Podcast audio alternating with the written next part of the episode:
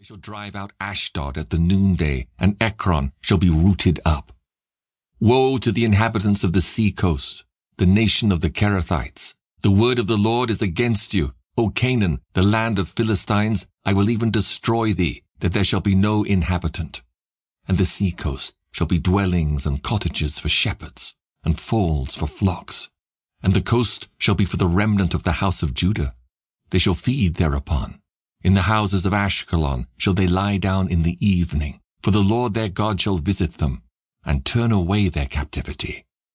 I have heard the reproach of Moab, and the revilings of the children of Ammon, whereby they have reproached my people, and magnified themselves against their border.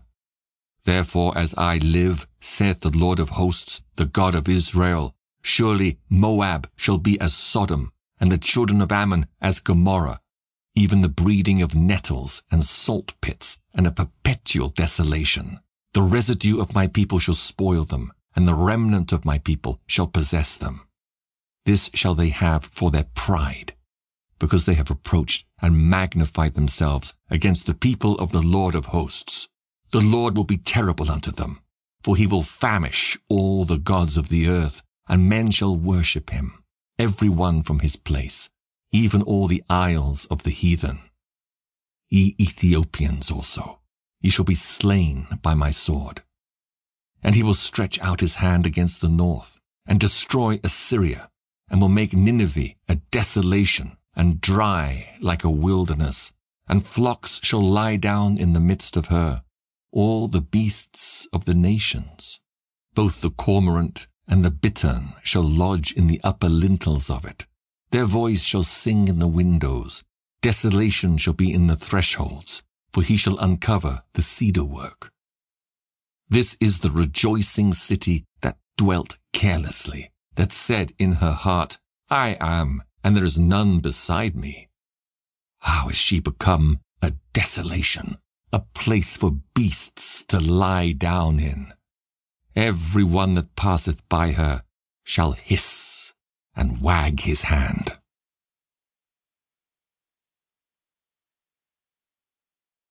Zephaniah chapter 3 Woe to her that is filthy and polluted, to the oppressing city. She obeyed not the voice. She received not correction. She trusted not in the Lord. She drew not near to her God. Her princes within her are roaring lions. Her judges are evening wolves. They gnaw not the bones till the morrow. Her prophets are light and treacherous persons. Her priests have polluted the sanctuary. They have done violence to the law. The just Lord is in the midst thereof. He will not do iniquity. Every morning doth he bring his judgment to light. He faileth not. But the unjust knoweth no shame. I have cut off the nations. Their towers are desolate. I made their streets waste, that none passeth by. Their cities are destroyed, so that there is no man, that there is none inhabitant. I said, Surely thou wilt fear me, thou wilt receive instruction, so their dwelling should not be cut off. Howsoever, I punished them. But they rose early and corrupted all their doings. Therefore wait ye upon me, saith the Lord, until the day that I rise up to the prey.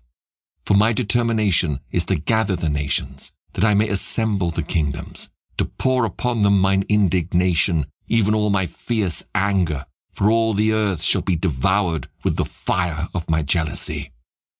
For then will I turn to the people a pure language, that they may all call upon the name of the Lord to serve him with one consent. From beyond the rivers of Ethiopia my suppliants, even the daughter of my dispersed, shall bring mine offering. In that day shalt thou not be ashamed for all thy doings wherein thou hast transgressed against me. For then I will take away out of the midst of thee them that rejoice in thy pride, and thou shalt no more be haughty because of my holy mountain. I will also leave in the midst of thee an afflicted and poor people, and they shall trust in the name of the Lord. The remnant of Israel shall not do iniquity, nor speak lies, neither shall a deceitful tongue be found in their mouth, for they shall feed and lie down